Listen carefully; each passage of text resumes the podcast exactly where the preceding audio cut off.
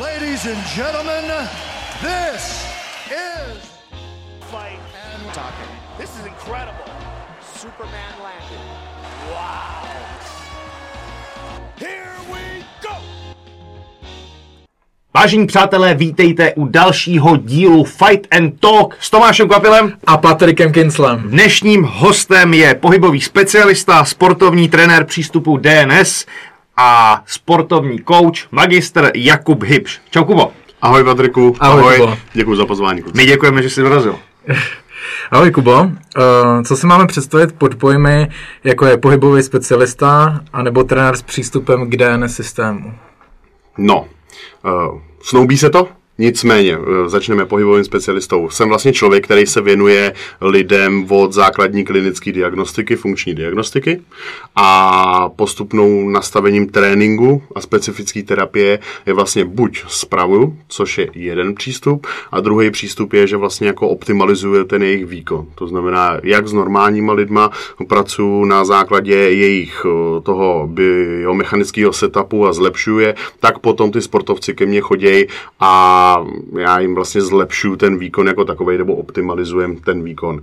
A co se týká toho DNS, tak tím, že mám tu certifikaci od pana profesora Koláře, tak je to dynamicko-neuromuskulární mm, stabilizace, což znamená systém, který je postavený na vývojové kineziologii, který si bere vlastně ty základní pohybové vzory a to vaše tělo, který má eventuálně nějaký problém, ale nemusí, protože to zároveň funguje jako prevence, tak vlastně pomocí toho DNS a pomocí polohování a izolovaného pohybu, potom, který je skládaný e, do těch pohybových vzorů, my ty lidi přenastavujeme, takzvaně resetujeme. Tak to asi jako obrazem takhle jako jednoduše o DNS. Jasně, než, než to víc jako rozeberem, tak by mě zajímalo, jak a proč se k tomu vůbec dostal, k takovému systému, anebo celkově k tomuhle, co děláš dneska. Jasně, já jsem začal studovat uh, takhle, po Gimplu já jsem nevěděl, co dělat, protože jsem měl hrozně jako široký záběr. Já jsem byl hm, fotbalista, hrál jsem fotbal na té nejvyšší jakoby úrovni mládežnický. To tě litujeme. No, ale koketoval jsem mi ze spoustu jako jiných věcí, eh, jako akrobatická gymnastika, ale uh, mně se stalo těžké zranění. Já mám vlastně plastiku v obou dvou nohou kotníků, takže jsem byl na operaci a skončila pro mě prostě profi kariéra. Takže když jsem se potom jako po maturitě rozhodl kam dál, tak prostě jsem měl otevřené možnosti a řekl jsem, že budu dělat to, co vlastně mě nebylo dáno. To znamená ten přístup toho, aby mě někdo spravil, aby mě někdo vrátil a já jsem mohl dělat fakt na té profi úrovni, třeba jako je můj brácha teďkon, tak mě už to bylo znemožněný. Takže já jsem si řekl, že prostě bych chtěl uh, těmhle těm lidem jako pomáhat, to byl takový ten můj sen a to je dneska jako jenom třešnička na dortu, no, protože to se ti to odchýlí úplně jako jinam. Rozumím. uh, jak tak začíná tady ta cesta za tím letím? Říkal jsi, že jsi dostudoval? Jo, já mám fakultu tělesné výchovy a sportu v oboru takový speciální záchranářství, to znamená ochrana obyvatelstva a tak dále, kde jsem čuchnul k tomu sportu, kde jsem čuchnul k té anatomii, biomechanice a tak. Takže tam jsem získal takový základ, ale myslet si, že prostě vyjdeš ze školy a umíš všechno, to je prostě jako nesmysl. Respektive Vlastně někdo, někdo si to tak myslí, ale já jsem se už na škole vlastně, já jsem začal dělat, hned v prváku jsem začal dělat takovým tom komerčním fitku, prostě Mhm. trenéra, chtěl jsem prostě zvedat ty váhy, hodně jsem cvičil i to. No a potom postupem času jsem se dostával vlastně jako k jménům, který vlastně ve světě něco znamenají. A začal jsem se od nich učit. Takže jezdil jsem do zahraničí, sledoval jsem podcasty různý zahraniční, mám certifikace jako i online, protože ne každý prostě může věc. No a takhle začala ta transformace do toho pohybového nápravného trenéra, kde vlastně já od toho, abych vlastně redu- redukoval lidi z hlediska váhy, tak já opravdu dělám momentálně teď tu práci, co dělám. No. Takže postupně takhle uh, si vždycky od každého něco vemu. No a logicky naší největší kapacitu jako v Čechách fyzioterapie je pan profesor Kolář, který ho hrozně uznávám z hlediska právě diagnostiky. Takže tam jsem začal jako kou- pokukovat, kokechovat s tím, uh, s tím systémem, až jsem si teda nakonec udělal tu certifikaci a jako využívám ty prvky. OK, takže to byla všechno jakoby postupná cesta, odchýl se od toho fitka, už jen do téhle funkční cesty, jo? No, je to tak, je, je tak vlastně, že já jsem chtěl dělat trenéra a nevěděl jsem si, co si pod tím představit. Prostě jsem myslel, že prostě ať mi přijde kdokoliv od dítěte po starého člověka, tak prostě já ho vemu na ty, řeknu ze začátku na ty stroje, dám mu nějakou hezkou pomůcku a teď on se bude cítit dobře, bude se potit a tak dále. To si myslím, že je představa každého, kdo začíná. A postupem času, jak jsem se začínal jako nořit do toho lidského těla, jak funguje, jak fungují hormony, jak funguje nervová soustava, tak jsem přišel na to, že umět všechno nikdy stejně jako člověk nemůže. Takže logicky bylo si vybrat nějakou cestu a já jsem chtěl vždycky jako malý budovat něco. Já jsem chtěl stavět. Já jsem hrál třeba počítačové strategické hry. Jo. A tohle je jako hrozně podobný, protože já vlastně buduju to tělo. Mm. Buduju tu, ty kondiční vlastnosti, ty schopnosti, pracujeme na tom a to mě strašně uspokuje. Takže já jsem se vrhnul tímhle tím jakoby směrem a u toho jsem zůstal a neustále vlastně jako pokračuju dál. No. Mm. Okay. Ty jsi říkal, že jsi byl i v zahraničí, kde se takhle nabral nejvíc zkušeností? Co ti nejvíc dalo? Uh, já kdo tě nejvíc ovlivnil? Jo, tak já jsem hrozně jako opatrný na tyhle ty vyjádření, protože těch odborníků, nejenom, ale pozor, nejenom v zahraničí, ale máme v Čechách strašně moc odborníků a chytrých lidí, kteří jako se tomuhle tomu věnují. A takže kde jsem nabral nejvíc zkušeností, nemůžu říct, ale takový ten guru toho našeho fitness světa je Mike Boyle z Ameriky. Uh, potom jsou to jména, jako je Dr. Stuart McGill z Kanady, um, kde jsem absolvoval taky nějaký uh, certifikace a školení. Potom pan profesor Kolář, Dean Somerset, uh, Hartman, Robertson a to jsou, to jsou prostě... Můžeme jako vzít třeba pár men a řekneš nám konkrétně, co jsi jako přivez třeba z Ameriky, z Kanady? Jasně, tak eh, z hlediska Mikea Boyla, tak tam je to prostě silovo-kondiční příprava. On se prostě věnuje super sportákům a dělá je na vrcholový úrovni. To znamená, on dokáže opravdu ten trénink, ten, on má asi nejlepší programming na světě, to znamená to nastavení, to cyklování těch tréninků. Takže když si vezmete třeba aplikaci optikou toho vašeho sportu, jo, tak to je tak strašně těžký sport na sestavení kvalitního kondičního tréninku a vlastně odhalení, co ten jednotlivý prostě fighter potřebuje. Jo. Takže tam jsem si vzal asi ty, to, to cyklování, ten programming, to nastavení, jo, protože zase na druhou stranu se musí říct, nikdo nevymyslí nic nového. Hmm. Všichni děláme to sami, jenom to prostě jinak používáme. Jo. Mm. Co se týká doktora McGilla, tak ten to je člověk, který se mu přezdívá doktor Páteř. Jo. A to je člověk, který se věnuje vyloženě sportovcům a olympionikům americkým uh, po nějakém zranění nebo s nějakou bolestí a on je vlastně jako tím svým tréninkem a tím přístupem vrací zpátky. On má takový jako mm, velmi zajímavý ter- termín, jmenuje se to preaktivační moment, jo, nebo pulzní moment a on ti pracuje s základníma parametrama stuhlosti svalů, takový té preaktivace a potom teprve akce. Tak to jsem si vzal hrozně od doktora Megila, Dean Somerset je vynikající na ramena. Jo, to je člověk, který mi dal nejvíc, jako, co se týká ramen. Jo. Uh, Hartman, to je zase člověk, který je vynikající na uh, takovou tu fyziotrénink. Liberson, to je člověk, to je pan doktor z, ze Švédska a to je vedle koláře jeden z nejlepších diagnostiků na světě. To znamená, jak, jako, jako odhalit ten problém, jak, jak k němu jít. Takže takhle jako vlastně já si skládám tu mozaiku z těchto mm. těch vlastně jako věcí, těch systémů, poská něco se mi líbí, jak to vyhodím, respektive nepoužívám to. Jo, a zase na druhou stranu říct, že jsem odborník na Mikea Boyle, nejsem jsem prostě člověk, který ho sleduje, který se nechává inspirovat. Mm-hmm. Jo? A potom na základě i těch zkušeností, protože jich mám samozřejmě čím dál tím víc, chodí ke mně čím dál tím zajímavější případy a tak dále, tak vlastně jako najednou něco funguje a teď zjistíš prostě, že jo, hele, to, tak to funguje, tak to zkusíme použít takhle a takhle. A různě si jako modifikuješ ty metody. To, to mm-hmm. mě mhm. baví na tom. No. OK. Zajímá mě, co přesně ten DNS systém je, co to, co to znamená. Jo. Moc se o tom nemluví, nebo slyším to víceméně, poprý jsem to slyšel v souvislosti s tebou. Mm-hmm. Je to vlastně systém, který vytvořil pan profesor Kolář, je to, který je nejenom jako vynikající fyzioterapeut, ale on má obrovský přesah, třeba do neurofyziologie. Jo. Takže on vlastně DNS systém je mm, systém, který je terapeutický a zároveň jakoby sportovní, postavený na vývojový kineziologii. To znamená, to, co si člověk jako nese ve vínku, má zakódovaný v genech, tak je nějaká tabula rása a ty postupně těma svýma pohybama a tím zatížením vlastně měníš a přepisuješ tuhle tu tabuli a na základě toho si mm, prostě držíš tělo třeba. Mm. Jo?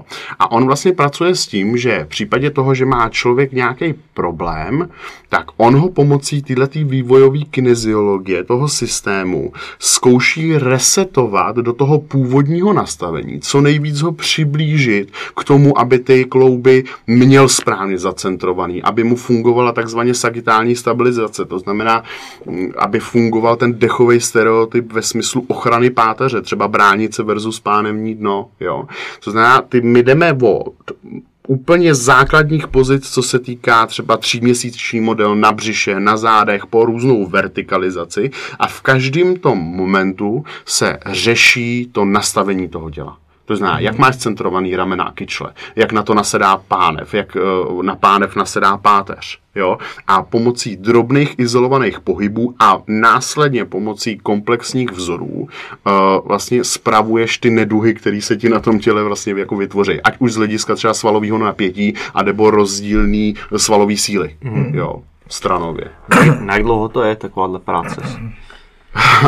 uh, široká otázka jestli se ptáš na to, když ke mně přijde člověk a já ho jako nějakým způsobem chce resetovat no, a to, tak to záleží na budeme postupně, já nevím, kolik těch faktorů je, ale první je, v jakým ten člověk je stavu.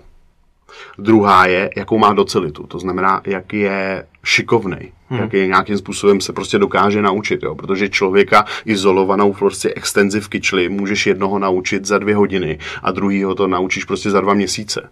Jo. A samozřejmě, takže závažnost problému, docelita toho člověka, no a pak samozřejmě ten cíl, ke kterému ty se chceš dobrat, jo? protože když mi přijde prostě paní prodavačka, která sedí a prostě bolejí strašně záda a já na ní aplikuju DNS, jo? tak tam ty efekty jsou vidět poměrně jakoby okamžitě. Nicméně, když mi přijde prostě, mm, já nevím, teď uzavírám spolupráci s naší jako nejlepší asi florbalistkou v Čechách, tak tam už je to tak jako závislý na tom výkonu, že ty musíš dávat strašný pozor na tom, aby ti to nerozbouralo ten výkon. Takže ty toho člověka vlastně zkompenzuješ, ty ho zkoušíš přenastavit, ale zároveň nechceš zbourat ten jako výkon, protože prostě ty, ty můžeš okamžitě zresetovat, jo, nebo okamžitě prostě v nějakých řádech týdnů, ale potom prostě ten výsledek jako takový by mohl být, že ona se extrémně zhorší v tom svém výkonu, no a to je samozřejmě špatně. A tahle ta práce je daleko horší a daleko těžší a ve smyslu jako časový dotace. Jo, na to, to jsem dlouhý. se chtěl vlastně taky zeptat, že různý jako pohybové chyby nebo špatný mm-hmm. pohybový vzorce můžou jednotlivým sportovcům pomáhat v jejich výkonu.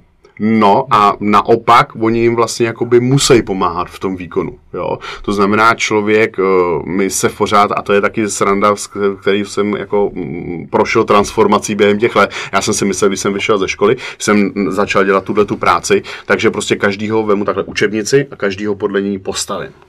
Jo, a to je prostě strašně jako nesmysl. Jo. A já dneska prostě zastávám ten názor, že de facto žádný pohyb není špatně, jenom je vědět, proč se dělá. A to samý ty disbalance. To znamená, když mi přijde házenkář, jakože jsem dělal vrcholového házenkáře, který má extrémní prostě hypertrofii na pravý ruce, protože s ní pořád jako hází a tak dále, tak on ji musí mít. On by to bez toho jako nedal. To znamená, my nebouráme tuhle tu extrémní svalovou disbalanci, ale já vlastně ruším nebo snažím se eliminovat ty dopady, jaký to bude mít na to ostatní fungování toho těla. OK. Jo, hmm. takže, takže, takže takhle, v tomhle, v tomhle tom jako, v tomhle tom je to těžký, no. To musí být. V tomhle tom je to těžký. Stalo se ti někdy, že si někoho rozboural a jemu klesala ta výkonnost, takže jste se museli vracet zase zpátky a hledat tu cestu?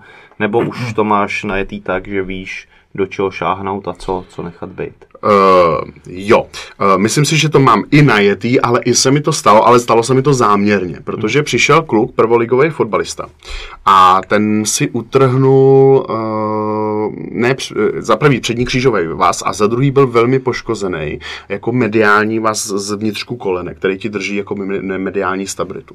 A my jsme vlastně přišli na základě té analýzy toho výkonu a toho člověka, jsme přišli na to, že on má úplně prostě jakoby špatnou oporu na té levé noze.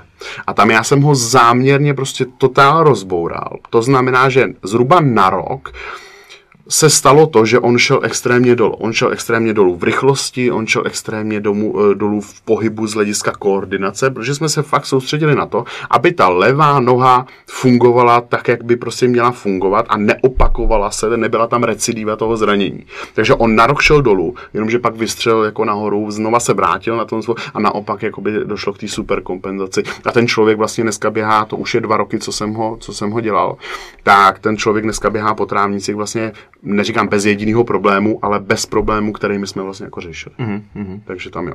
Mm. To jsme dělali. Uh, v Čechách se věnuje tomuhle DNS systému ještě někdo jiný? Nebo jak je to v Čechách Spoustu lidí. Spoustu lidí. Uh, bohužel teda musím říct, že je to taky zaklínadlo. Jo? To znamená, mm, komplet, jako ten termín vývojová kineziologie je zaklínadlo. Takže člověk, který chce být atraktivní, ať už pro sociální sítě nebo pro klienty, tak si prostě napíše do životopisu, že je to člověk, který se věnuje vývojové kineziologii. A je úplně jedno, jestli je to DNS nebo něco jiného, ale prostě vývojovka. Dám tak, si to na Instagram. No. do popisku. Tak, takže je to o tom, že uh, jsou pravidelné kurzy, u pana profesora Koláře, který on teda nevede, vedou ho jejich to, konkrétně v těch uh, centrů pohybových uh, medicíny, který on má dvě momentálně, tak tam se tomu věnují jenom. A tam jsou velmi šikovní lidi a musím říct, že jsem pár uh, lidí jako poznal. Ale pak jsou prostě lidi, kteří vystoupí stejně jako já z těchto těch kurzů, vlastně udělají si externí kurz a pak to ve větší či menší míře používají. Jo? Mm. Ono samozřejmě stojí nějaká registrace pro to, abys byl uveřejněn na tom oficiálním seznamu světovým, že jsi DNS coach, tak to stojí nějaký peníze a tak dále, což mě je tak jako úplně jedno, jestli budu na nějakém seznamu no, nebo ne to, jo. Ale najdeš tam strašně moc jmén, ale opravdu jako říct, jako hele, ten používá jenom tohleto, tak jenom tohleto používají v Centru pohybové medicíny. Ale pak každý člověk jako si to používá, ten, který víc čím míň. Mm. Jak dlouho trvá takový kurz? Hele, ten základní kurz, oni jsou dva, eh, jsou dvě větve. První je fyzioterapeutický a, prv, a druhý je sportovní. A ten základní kurz eh, bez nějakých nastaveb eh, trvá dva roky, ale jdeš blokově. To znamená, ty vlastně jedeš na tři dny třeba, dojíždíš do toho centra pohybové medicíny, tam tě vyškolej a máš level jedna za sebou. A tyhle ty levely jsou tři a pak je závěrečná vlastně jako zkouška. Jo? A Aha. ty musíš mít mezi těma levelama, musíš mít jako pauzu, než můžeš dělat ten level další.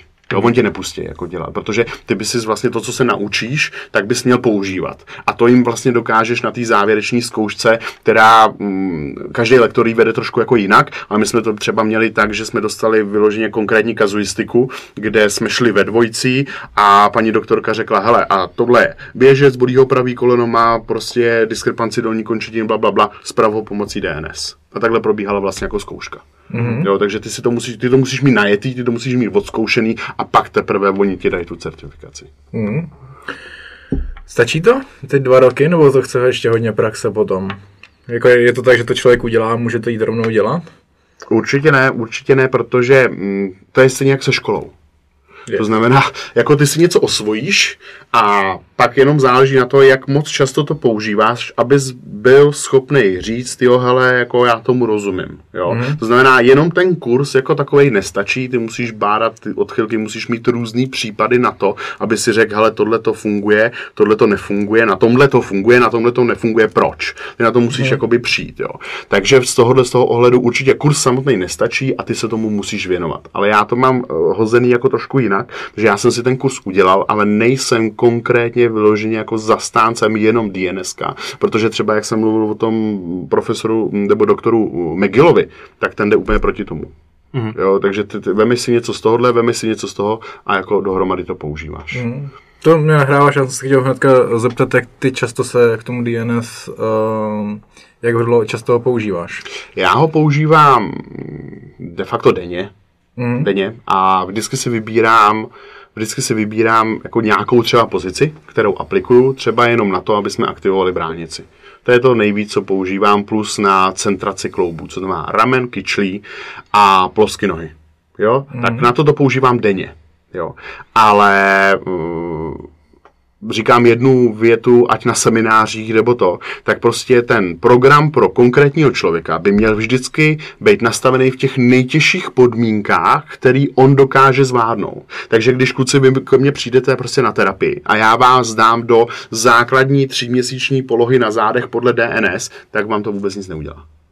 Jo, to znamená, tam je ta míra toho použití, ta vhodnost toho použití hrozně jako znát. Takže jako ano, já bych s váma mohl dechat na břiše, mohl bych dělat izolovaný pohyb a tak dále, ale pro vás je to prostě nesmysl. Hmm. Jo, takže u někoho to vlastně používat vůbec jako nemusím. Hmm. Jo. Uh, za další, co jsem četl, jsi pohybový specialista. Hmm. Co si máme představit tady pod tím? Jo. Pohybový specialista znamená, že uh, si věřím, že rozumím lidskému tělu na úrovni od klinické diagnostiky, to znamená, mám velký přesah do fyzioterapie, dokážu vám odholit, odhalit ve od eh, nějakého třeba útlaku nervů až po ty funkční poruchy. To znamená, já jsem schopný analyzovat a doznat toho člověka do té míry, eh, jaký to potřebuje. A vlastně na základě všech těch dalších proměnejch mu vybudovat tak kvalitní program, jak tréninkový, tak terapeutický, abych ho posunul za tím jeho cílem blíž.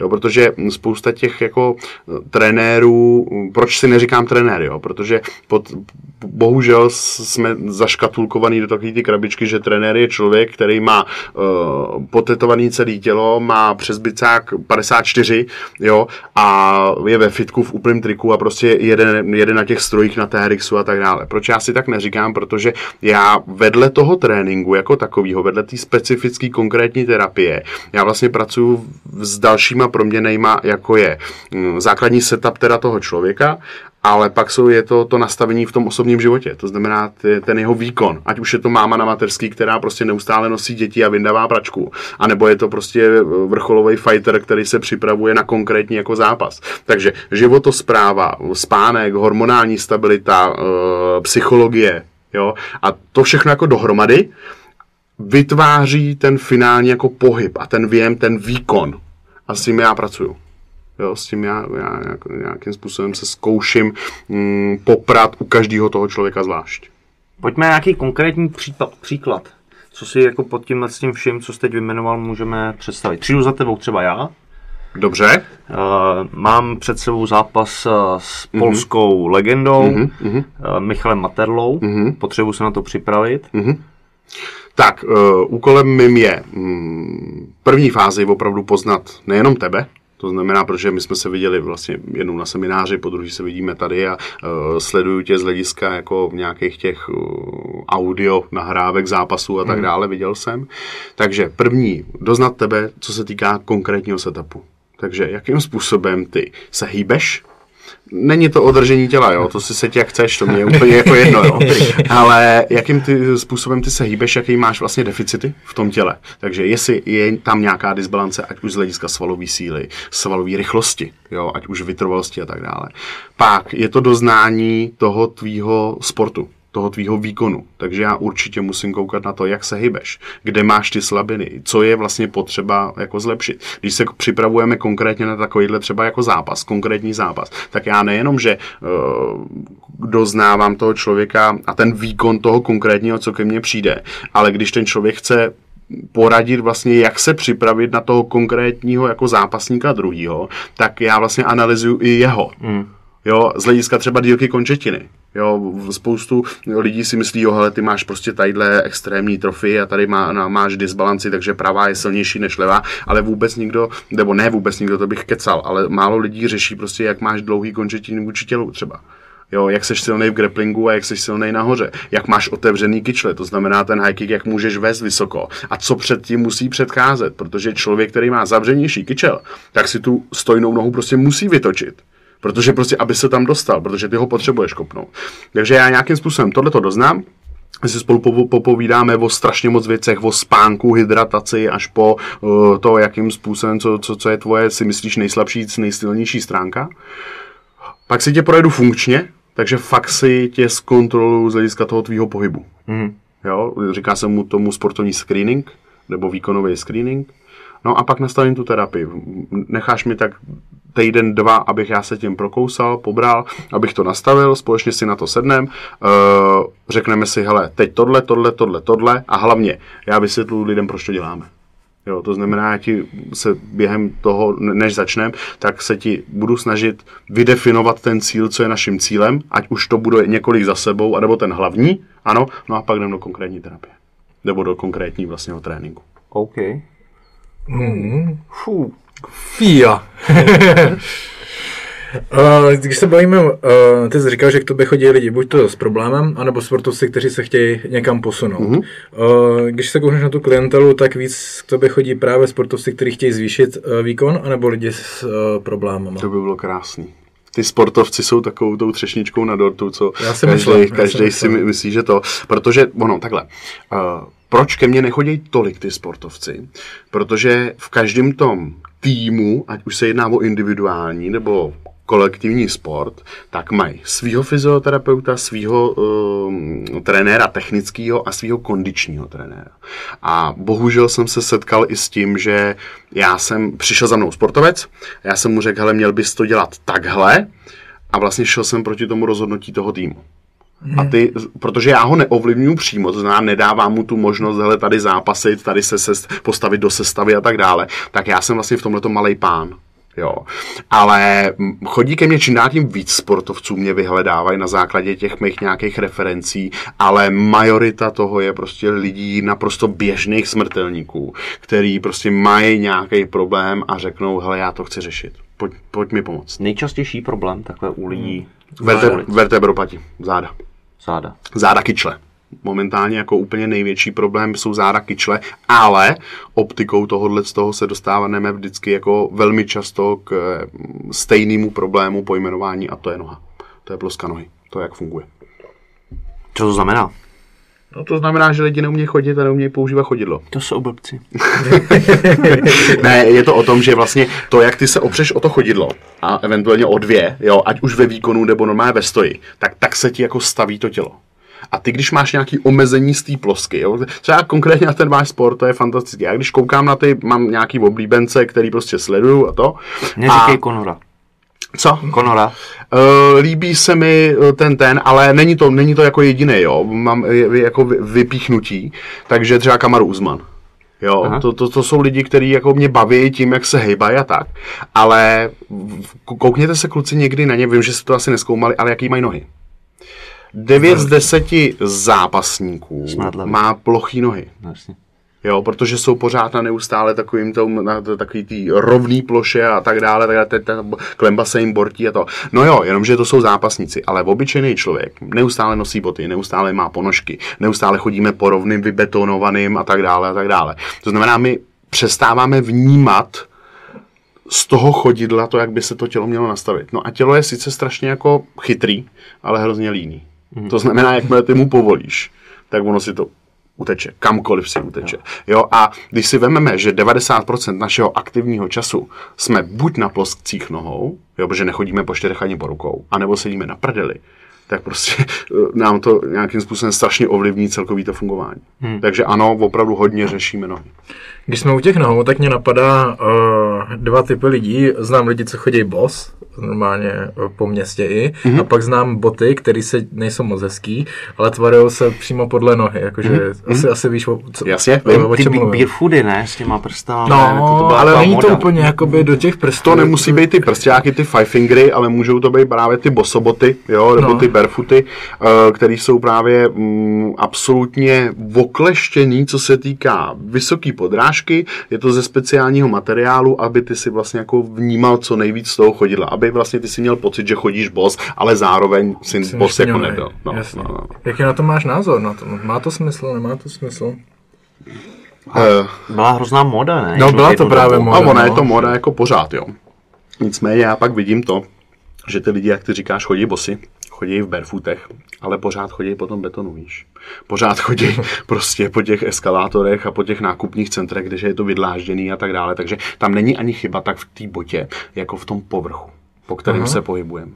Jo? Ta noha, když bude neustále klapat na ten stejný povrch, který je hladký, tvrdý, neuhne, nepotřebujeme tam vyrovnávat nějaký disbalance z hlediska toho povrchu, tak tě sobota nezachrání a určitě tě to nezlepší. Jo? Já stejně jako u dětí, jo, dneska je hrozně moderní dětem dávat jako takový ty bodky, které jsou vlastně co nejmíň právě stejně jako ty bosoboty. Jo. Nicméně zase tam na druhou stranu ta noha je tu, pro tu nohu je to tak strašná zátěž, že prostě myslet si, že dítěti dám uh, tuhle tu bodku a ono se jako udělám nejlíp, co pro něj můžu, tak to je nesmysl. Ta nožička si musí odpočinout. A stejně to u dospělého člověka. Jestli máš poruchu nožní klemby, ať už příčný nebo podélný, anebo jsou tam jiný prostě deformity, jako jsou kladívkový prsty a tak dále, tak myslet si, že to zatížím, respektive, že to zlepším tou bosobotou, je nesmysl a naopak to můžu ještě zhoršit protože nepr- nepracuju konkrétně terapeuticky a pro tu nohu ta chůze bosa je strašná zátěž. Mm. Jo? A když okay. přidáváš do něčeho přetíženého, něčeho disbalančního, něčeho špatného, ještě větší zátěž, co se může stát? No nezlepší se to. Jasně. Jo? Takže mm. takový mám jako názor. Jasně. Nejsem na to odborník, jo, mm. ale pracuji s tím hodně. Pracuji mm. s tím hodně. Dobrý, dobrý. A ještě jenom takhle při běhání se říká, že by se mělo běhat po tvrdém povrchu, ale chodit někam právě naopak spíš do lesa nebo do nerovné povrchy. Mm-hmm. Souhlasíš s tím? Mm-hmm. Tak? Uh, to je zase otázka, protože já obecně jsem, nejsem zastáncem běhu nejsem osta- zastáncem toho to fen- fenoménu běhání. Aha. Jo, ať už jsou, jsou důvody jakýkoliv, tak nejsem zastánce běhu. Nicméně, uh, má to dva protipóly. Když dáš člověka, který má nestabilní kotníky, kolena, kyčle, eventuálně je to vertebropad, to znamená má nějaké problémy se zádama a necháš ho vyběhnout do lesa, kde je to takhle, takhle, kořeny, kameny, šišky a tak dále, tak ten člověk se ti z největší pravděpodobností zrakví. Jo, protože prostě on to nedokáže, on to nedokáže zpracovat ten povrch, jo. A Dneska už ty technologie těch běžeckých bot jsou na takový úrovni, že když si fakt jako tomu věnuješ, půjdeš za specialistou, necháš si prostě vytvarovat botu, respektive botu, která ti sedne na tu nohu, speciální běžeckou podrážku, jo, tak můžeš běhat vlastně po tom betonu. Na druhou stranu, kdyby jsme měli brát třeba kompresi páteře, to znamená tak uh, míru těch nárazů, které je na tom tvrdším povrchu, tak samozřejmě je to špatně. Jo, to znamená, ano, tam jako můj profesor anatomie mi na vysoké škole říkal, že člověk je přizpůsoben k lehké chůzi v lesostepní krajině. Všechno ostatní je pro něj stres. Je to tak, že ty, když budeš běhat po Václaváku na těch dlažebních kostkách, jo, tak je to fakt jako extrémní třeba nárazy. Zvláště lidi začínají běhat, protože mají nadváhu. A teď ještě to, vlastně to běhání zatížejí, respektive ty struktury zatížejí tou svojí váhou, takže ta komprese, ty mezeobratlové ploténky, těch kolen, těch kyčlí a tak dále je daleko větší. Takže ano, tam je špatně zase ten jako tvrdý povrch. Mm. Mm. Tak to, já jako fanoušek běhání to, to nerad slyším. Takhle, tam je mm, jedna možná dogmatická jako myšlenka, moje lidi neumějí chodit na to, aby běhali. Hmm. A špatně je to, že tomu běhu, já neříkám, já, každý se může dostat k běhu, každý si může jít zaběhat a tak dále, ale předchází tomu strašně moc věcí. Ty prostě předchází tomu práce s ploskou, před, předchází tomu kvalitní svalová vybavenost nohou, předchází tomu ideální prostě dechový stereotyp a ta trupová stabilizace, která tě v tom běhu bude řídit. Jakmile tohle to vynecháš a jdeš běhat, nedej bože, aby si prostě chtěl uběhnout hned na prvním běhu 10 km, tak tě to zase tak strašně jako zrakví, nejenom jako mm, fyzicky, ale i mentálně, že to u hmm. toho ani jako nevydržíš. Hmm. Ale když říkáš, že většina lidí má problém s nohou, co, mm-hmm. co jim teda doporučuješ, nebo čem by měli začít? Pracovat na té noze. To znamená, tam je potřeba si odhalit, jaký ten problém s nohou je. Klapo, vyndej nohu. jestli, Nevím, jestli to chceš, klidně, ale... jestli tam je plochy, plochonoží příčný, podélný, jestli tam je nějaká deformita na prstech, jestli je tam nějaký funkční problém. Velmi často se stává, a si kluci potom doma klidně zkuste. Uh, Zkusím hned. Si to klidně to, sundej si, sundej si botu, jo, a ti hned ukážu. Pravou nebo levou? To je úplně jedno, kterou máš šikovnější. Pravou. Jo. Tak, perfektní. No a sundej si ji ponožku, to, my to vydržíme tady, nebo? No, já to dám určitě. Tak, tak Patriku, a teď vlastně eh, šikovná noha znamená, že z ní dokážeš udělat několik jako věcí. Jo. Pojďme. První, roztáhni všechny prsty najednou. Super, a teď je naopak stáhni k sobě.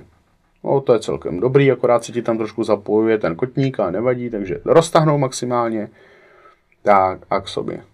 Super, teď zkus si jenom zvednout prsty, nechat to před prstí na zemi a zvednout prsty a zase je položit. Super, teď je zabal. No počkej, zabal je. Tomu ukazováčku se tolik jako nechce.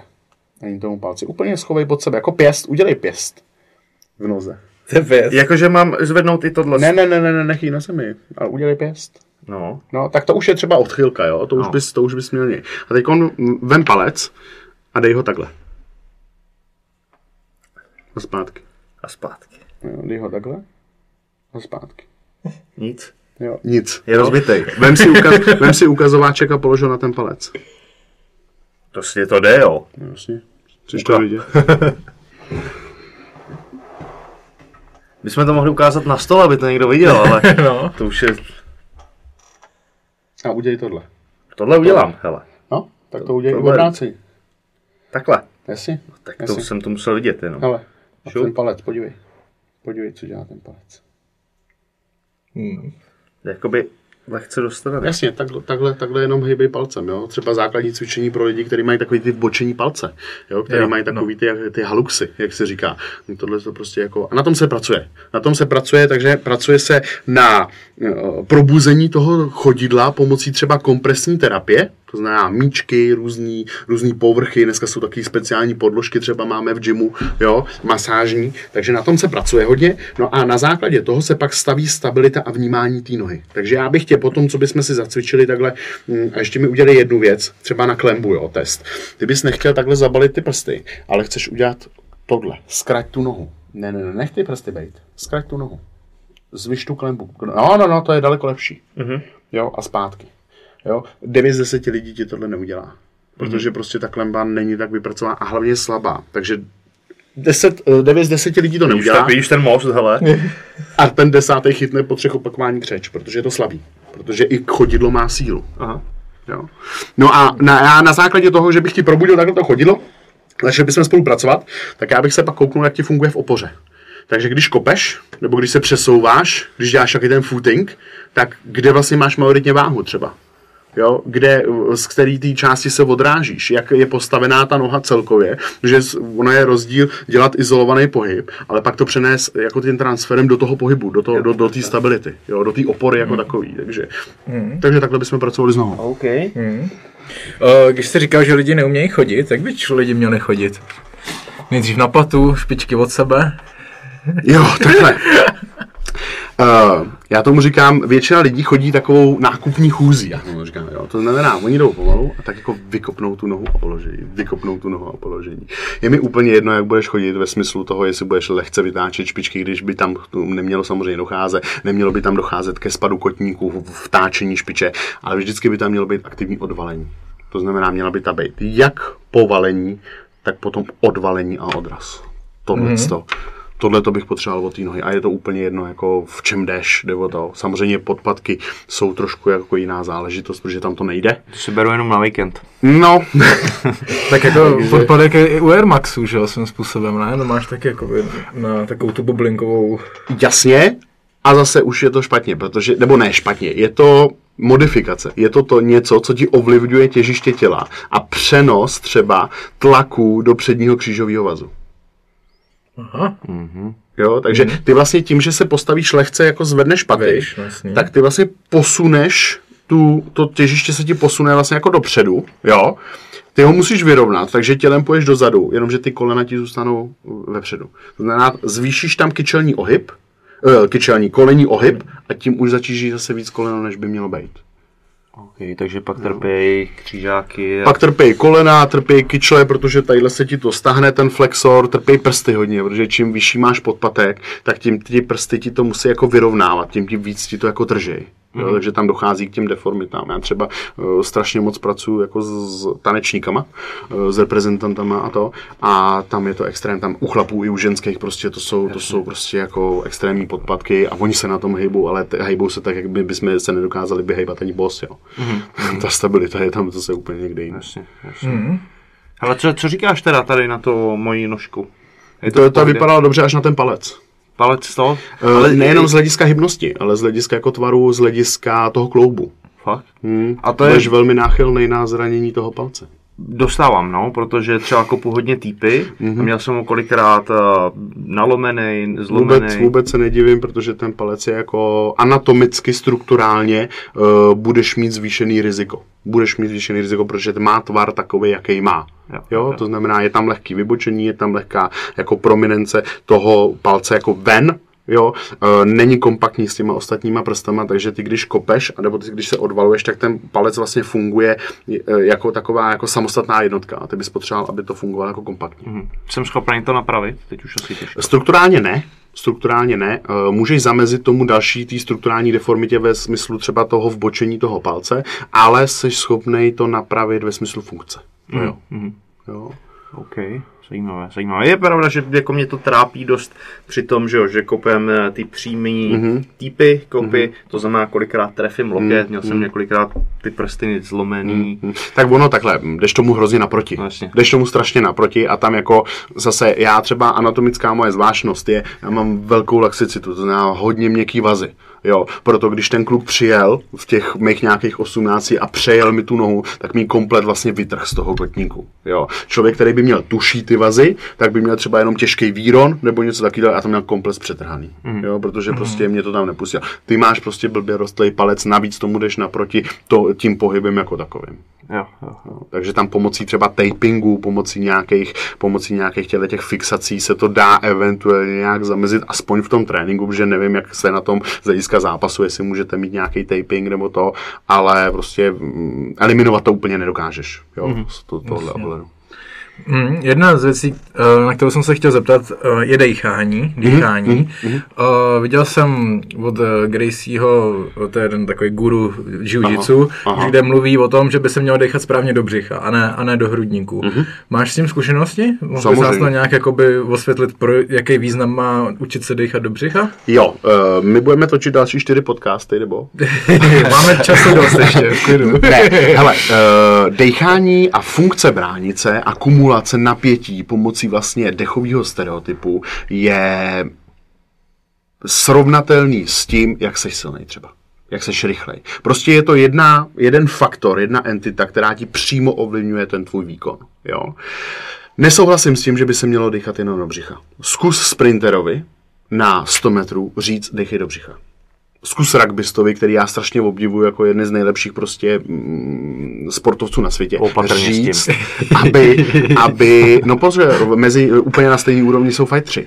No Jo. počkej, počkej na stejný úrovni, no, to je blázný. Ale jestli ho teď chceš odejít jako v pořádku. Dobře se mě prohlídněte, přátelé, kdybyste mě v následujících týdnech eh, viděli trošku jinak. Ne, eh, takhle, opravdu je to strašně významný faktor. Jo. A to, jak ti funguje ta bránice, jak ty dokážeš kumulovat ten nitrobřišní tlak a jak na základě toho dokážeš se hejbat, je strašně, jako strašně podstatný. Navíc třeba u vás, u fighterů, je to strašně důležitý z hlediska třeba jako sklidnění a z hlediska jako přípravy třeba na další kolo. Zná, vy mezi kolama máte jako strašně málo času. Jo. Souhlasím. A jsou techniky, jsou dechové techniky, které tě nejenom jako sklidní ve smyslu tepu, ale oni ti vyrelaxují svaly, který si třeba utáh, protože si chtěl toho kluka utáhnout na submisi a tak dále. Jo. Tam se vyčerpáš jako blán a zakyselíš se. To znám. To znám hodně dobře. Jo, no. zakyselí se. A já během techni- bě, jsou e- techniky, které během té přestávky ti dokážou v tomhle tom jako tě refreshnout, okamžitě jako nakopnout. Ať už je to Oxygen um, Advantage, anebo ať už je to Wim Hof metod, něco takového prostě dechání, tak ty přímo ovlivňuješ nejenom stav toho napětí, ale zakyselení, tepový kardiovaskulární systém a mentalitu samozřejmě, jo, protože během mm, nebo v průběhu toho dechání jsou metody, které tě hodí jako úplně jako jinam, jo, to už se dostáváme trošku do těch jako mm, otužovacích výzev a tyhle ty a všechno to postaví na základě dechu. Mm-hmm. Takže ano, dechat se musí, naučit se dechat člověk musí, ale neznamená to, že bude dechat do břicha. Ty musíš dechat celýma možnostma, které ty máš, aby si vlastně využil maximální kapacitu toho dechu, která ti může pomoct v tom tvém výkonu. Je pravda, že hodně začátečníků, s kým já se třeba tahám na zemi, mm-hmm. zalehnu je třeba v sajdu, mm-hmm. položím na ně celou váhu, tak v tom neumějí prostě dýchat. Že se jakoby dusej, podržím je půl minutky a najednou nevědí, co kde mají Oni lidi totiž kdy si myslí, že když jako zadržej dech, tak skumulují víc ten výkon. Jo, brání se. Zádrž dechu není nic jiného než první obraný mechanismus. Ale je to samozřejmě špatně, jo, protože ten člověk jakoby dochází tam k nějakému uh, kyslíkovému dluhu, dochází tam k nějakému zakyselení a tak dále. Jo, takže tam je, to, tam je to problém ve smyslu to, ale nemusíme jít ani do takových extrémních situací ve smyslu nějakého zalehnutí. Ale já třeba jsem dělal s potapěčema, jo. A pr- začáteční chyba potapěče je, že vlastně jako se bojí dejchat uh, do té mecha- do automatiky. Takže oni jdou pod vodu a oni dechají takhle, že se bojí. Prostě je to stres pro ně. Jo? Hmm. A t- to ovlivní ten dech, no a samozřejmě ten výkon potom je, ne, nejenom, že mají vydechanou lahev hned, ale zároveň prostě jako nejsou v komfortu, to tělo je, funguje úplně jinak. Mm. Když se ještě jenom pověnujeme nádechu, jako dechat nosem, pusou, obojím najednou, jak by to mělo být správně tři, při výkonu. Já třeba řeším to, že když mám uh, nějaký workout, kde mám třeba plácnou minutu práci, 20 vteřin pauzu, tak během těch 20 vteřin, co můžu dělat nejvíc pro to, abych se co nejvíc vydechal na tu další minutu.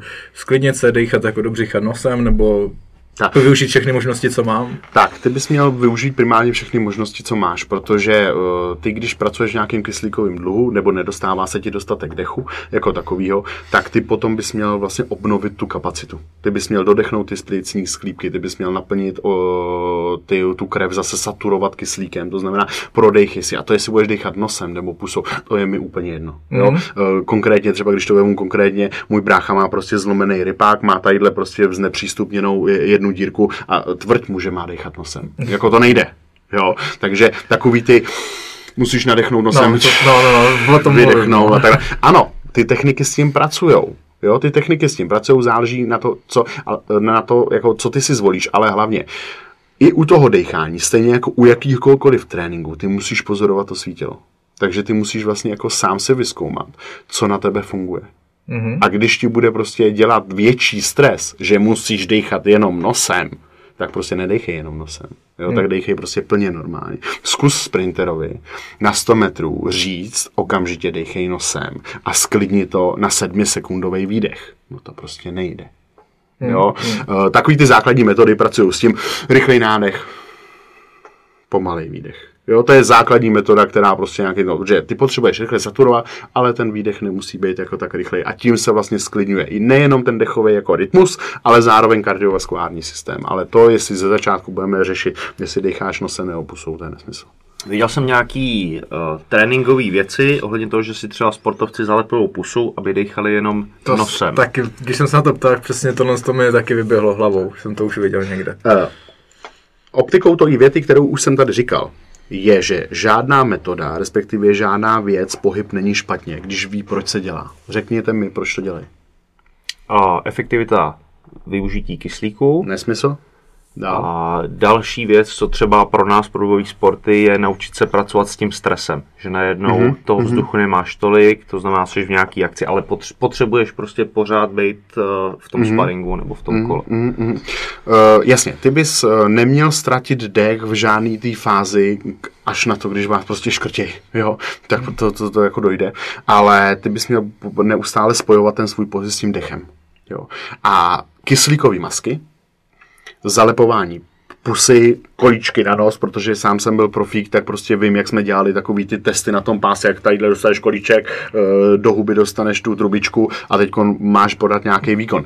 Eh, tam je to opravdu stres, takže jediný, na co to může fungovat, je to, že ty se mentálně vlastně jakoby stotožníš s tím, že máš nedostatek hmm. jako kyslíku. Ale dneska už jsou opravdu světové studie, které ti řeknou, že prostě uh, nasaď si kyslíkovou masku a jediný, co z toho budeš mít, je to, že budeš mít dva dny pocit, že prostě se nemůžeš nadechnout. Nic to v tom těle nedělá. Ani optimalizace využití kyslíku, ani prostě nějaký zpomalení toho dechového strepu. Nic, nic to nedělá. Jo, něco jiného je vysokohorský trénink. To je něco jiného. Nedostatek prostě kyslíku ve vzduchu. Ale to jsme zase jako někde jinde. Ale zalepovat pusu určitě ne. Hmm, určitě ne. Hmm. Poslední otázka k tomu dechu. Mm-hmm. Uh, ty jsi říkal, že jsou cvičení uh, během třeba těch kol, který, se, který tě dají zrelaxují, anebo tě naopak můžou ještě nakopnout, refreshnout. Ano. Je nějaký cvičení, který třeba pro nás nebo pro diváky na doma, co se týká to dechání, který si můžeme třeba vyzkoušet? A... Na manželce. Uh, budete v kontaktu. Tam je důležitý říct, jestli jsi v kontaktu. Ne. Hele, kluci, uh, je to opravdu jako komplexní nějaký přístup a ty jdeš postupně, jo, ty jdeš levelama. Nicméně, nejsem odborník na dechání a existují lidi, kteří opravdu jsou jako vynikající na dechání. Takže ať už u nás v Praze nebo ve světě jsou prostě kluci, kteří se tomu věnují a provedli by vás. Já používám jenom pár z nich a to a většinou se týká o fázovaný dech. To znamená, ty si přesně určíš, na jak dlouho máš nadechovat, na jak dlouho máš vydechovat a ctíš ten systém. Protože mm, když máš v životě pořádek a ve věcech máš nějaký systém, tak toho systému se můžeš držet a ten systém ti dává jistotu. Jo? Když máš chaos, tak vlastně nevíš, s jakýma vstupníma podmínkama jsi tam vles, s jakýma máš vylez a co se děje během, toho. Takže u mě jako z hlediska dechu funguje ať na sklidnění, tak na tu oxidaci jako takový. Prostě vytvořit si systém a podle toho systému jet. A je mi úplně jedno, jestli pojedeš 5-5 nebo 7-7, jo, mm-hmm. nebo pojedeš rychlej nádech a 5 sekund jako výdech a tak dále. Prostě snaž se jako dechat tak, aby si úplně vyrelaxoval, to znamená, byl si úplně vypnutý z hlediska svalové práce, svalového napětí, jo, a dokázal si se dodechnout to, co ti chybilo. Na druhou stranu pozor, spoustu lidí dělá hyperventilaci. Snaží se fakt jakoby dodechat tím, že extrémně jde prodlouží nádech, extrémně prodlouží výdech a tak dále. Pozor na to, funguje to jako inhibice svalového napětí.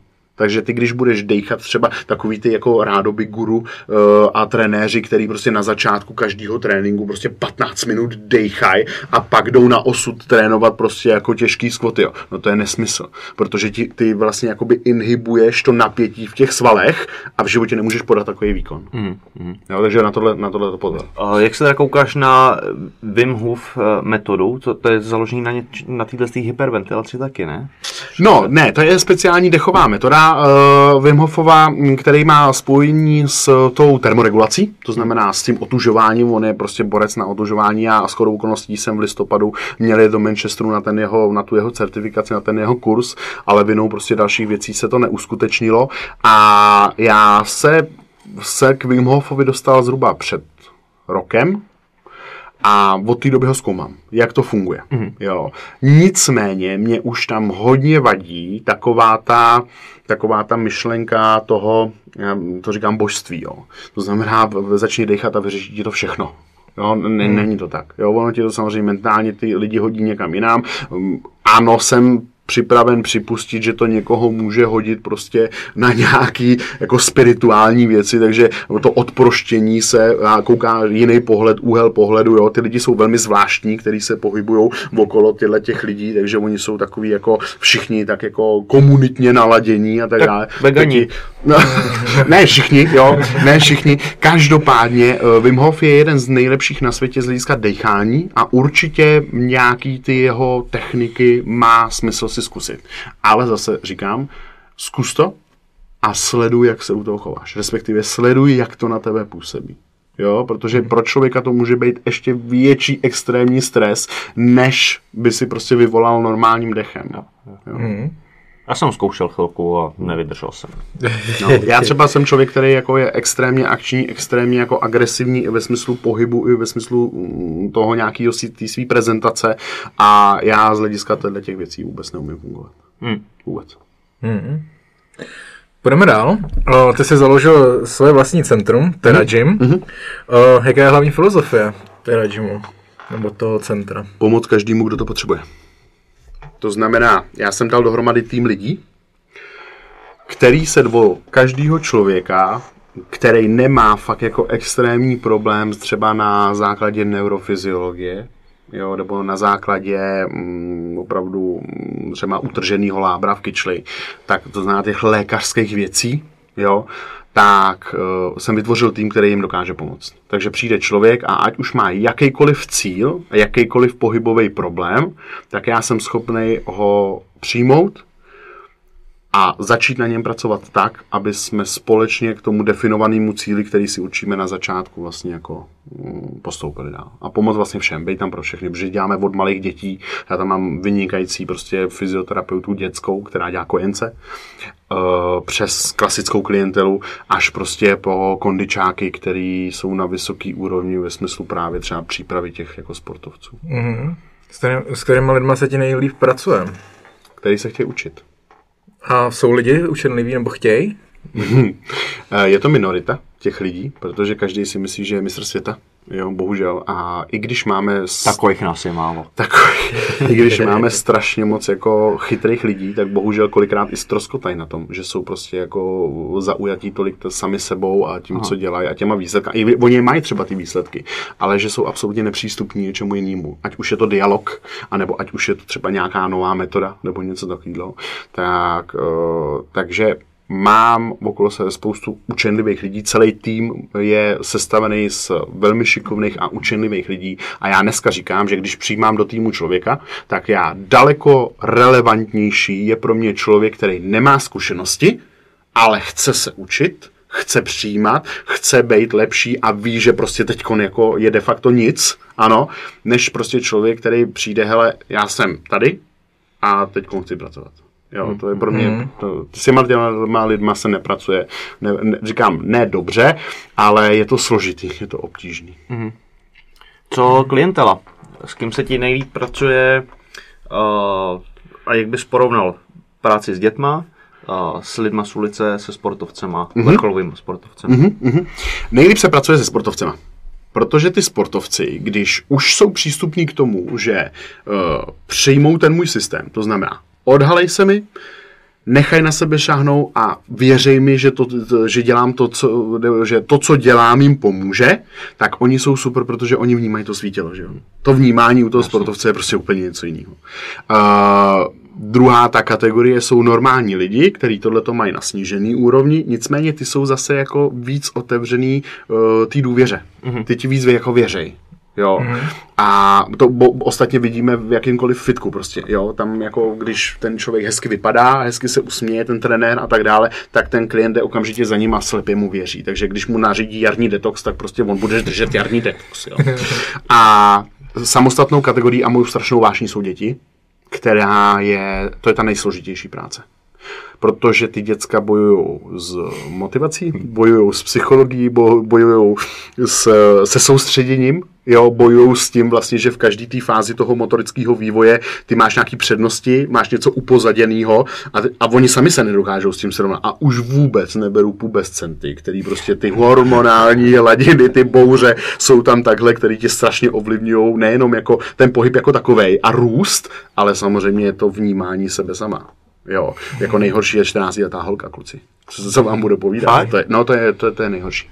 Jo, to, je, to, je nejhorší. to je nejhorší. Ale i takhle, je to krásná práce. Já říkám teď momentálně jako mám velmi zajímavý klienty právě dětský a to je strašně jako hezký. Tak na nich to je asi nejvíc vidět, ne? Že jakoby, jak, jak se vyvíjejí, jsou schopní to přijmout, tak pak ta práce... Když se... jsou schopni to přijmout, jo. jo. A tak samozřejmě potom bojujeme s časovou dotací. Jo. Já dělám 16-17 hodin denně, jo, a včetně víkendů, kde přednáším a to. A stejně do těch jako 12 lekcí, který 13 hodinových lekcí, který vedu denně, tak nemůžeš narvat všechny. Mm. Jo. Takže na tohle člověka máš čas dvakrát týdně, na tohle člověka máš čas jednou za 14 dní a tak se to jako různě no, jako míchá. A myslet si zase, že na jedné hodině, kterou ty tomu dítěti dáš, uh, takže jako všechno spravíš a ono to bude, vě- tak to je nesmysl. A naopak u těch dětí, naopak, to, to je, oni ještě totiž nechápou velmi často, když je to takový ta kategorie 8-10 let, tak oni nechápou ten transfer do, to, do, tý, jako, do toho běžného života. Takže oni jsou rádi, ty jim to uděláš hezký, baví je to celou hodinu, dokážou držet pozor. V té hodině najednou to začne fungovat, protože to tělo je de facto jako neposkvrněný ještě, jo, není tak jako zatížený tím stereotypem. No jo, jenom, že oni odcházejí a ještě než si obujou boty, tak vlastně jako nevědí, že u tebe byli. Jo. Hmm. To znamená, že jsem jako osmiletý dítě. to úplně ne, no. to je můj případ. uh, zažil jsi někdy za celou svou kariéru někoho, kdo by s tebou přišel a neměl vůbec žádný problém nebo byl dokonalý? Ne. Není to možný, prostě z přírody. Tak já jsem tam ještě nebyl. Uh, máš palec, takže... a, to jsem se kouknul jenom na nohu. Uh, takhle, uh, dokonalost není. Uh, učebnicová ukázka člověka není. Existuje dokonalý pohyb, existuje dokonalá aktivace, existuje dokonalý napětí a distribuce napětí, to všechno existuje. Ale každý ten člověk je hrozně moc ovlivněný tím, jak žije. A když ty budeš dělat pohybově všechno jako super, jo, tak mi stačí to, že se prostě třikrát nevyspíš. Ať už vinou prostě stresu, nebo vinou toho, že prostě tě nenechá manželka jako bejt, jo. Tak a ty už najednou jakoby máš ten pohybový ten vzor, respektive, nebo to hejbání, ten svůj úplně jako jinde. Jo, ty, tělo, ty, ty svaly jsou jinak nakrvený, ty svaly jsou jinak hydratovaný a, a prostě se hejbeš jako jinak. Takže je strašně moc faktorů, který tě ovlivňují a mít všechny na té optimální úrovni a dokonale to nejde. To prostě nejde. To nejde. Takže ano, zažil jsem člověka, který neměl pohybový problém, dostal se ke mně a chtěl být jenom lepší. To jsem zažil mm, nespočetněkrát. Ale není dokonalý. Ten člověk ne, nikdy není dokonalý. Takže jo, tak to je jako zvláštní. Myslel jsem si, že jako vždycky má někdo nějaký problém. No takhle, když chceme, tak na každém něco najdeme. jo, jo. Když chceme. Jasně. Jo. Na druhou stranu pozor, nocebo je obrovský zase faktor těch dnešních a deficit těch dnešních fyzioterapeutů a těch um, lékařů, bohužel, protože um, představ si jako konkrétní situaci, jo. Přijdeš ke mně, já se na tebe kouknu a povím, ty to jsou strašný záda. Co si Letiště. co si, ne, co, jako ve smyslu třeba tvaru, jo. A, Co si ten člověk může myslet? Vlastně. jak ho to ovlivní. Ten člověk jako přijme myšlenku, mám strašný záda a to, to je prostě jako špatně. Mm-hmm. Jo. To znamená, že ten člověk má vždycky nějakou odchylku, je vždycky nějak disbalanční, ano, ale otázkou je, je to pro mě podstatný? Nebo to není podstatný, je to prostě rizikový pro náš budoucí výkon. Takže ty kolikrát pracuješ i na věcech, který tomu člověku jako nezděluješ, pak když se neptá, ty to tam jako nenápadně tak jako vsuneš, ano, ale ten člověk o tom vůbec nemusí vědět. Naopak pozitivní motivace to je to nejvíc, co funguje. Mm-hmm. Takže kdy, kdy- když ty mu řekneš, jako ano, on ti udělá po druhý tu nebo po pátý tu stabilizaci na té noze špatně, ale ty mu řekneš, ale podívej se na tu kyčel, ty, ty už máš úplně jako super, teď se tam chytla, jo, teď teď poprvé se tam chytla. Ten člověk rozkvete a udělá ti to úplně jako jinak, jo. Okay, to je dobré. Uh, jak jsi říkal, že spousta lidí má problém s nohou, uh, s kyčlí, se zádama. Mhm. Mm-hmm. Je to nějaký systémový problém, který by se dal vyřešit nějakým způsobem ve školách už, nebo něčím, aby k tomuhle tomu tak nedocházelo? Obecně, hypokineze jako taková, to znamená nedostatek pohybu, je fenoménem dnešní doby. A zároveň je to ta extremizace. To znamená, máš lidi, kteří sedí 12 hodin v kanclu, ještě doma, přijdou domů a jediná jejich regenerace znamená, že si sednou na gauč a zapnou telku. Jo? A myslí si, že odpočívají, neodpočívají. Jo? Takže tyhle ty lidi se pět let to dělají takhle, zjistí, že přeberou 20 kg, ty musím se sebou začít něco dělat a jdu běhat. 10 km denně. Jo? Takže ta extremizace nic, anebo jako maximum. Mm. Jo? A ten systém na to, jak to vlastně spravit, asi nezměníme to, že ty děti musí sedět prostě jako 8 hodin ve škole, i když je to špatně. Jo? Nezměníme to, že musíme pracovat u počítače, i když dneska jsou takový ty polohovatelné stoly, ty židle, ty, ty, ty podsedáčky a takovéhle věci, jako jo. Uh, méně či více vhodné, ale jde to nějakým způsobem ovlivňovat, ale najít jako takový ten systémovou chybu a ten systém jako napravit, to by se fakt muselo změnit úplně všechno, to nejde. Mm. Takže rozumný pohyb, který je v, v rovnítku mezi tou pasivní složkou, jako super. Jo, to znamená, my lidem říkáme, hele, pracuješ, pracuješ tamhle třeba na rostylech, obrovská výšková budova, v kolikátým patře máš kancelář? No ve třetím. Zvládneš to po schodech? No to bych asi zvládnul. Zkus chodit týden po schodech. Nejezdit tím výtahem. Jo? Hmm. Uh, jezdíš do práce autem, ne metrem a tak dále. Vystupuju dvě zastávky dřív, dojdi si to. Hmm. Jo? A, až přijdeš domů, ano, tak místo toho, aby se svalil na ten gauč, jo, tak si udělej byť třeba jenom to dechání v těch tří měsících na zádech. Pojď na chvilku do toho skvotu. Jo, zkus si zakroužit těma ramena, zkus si napolohovat čtyřikrát za den, prostě dej si lepítko na monitor a čtyřikrát za den se na něj podívej a prostě srovnej se. A jenom už ta idea toho pohybu, nebo respektive takovýhle minimalistický pohyb úplně mění to nastavení toho člověka. Mm.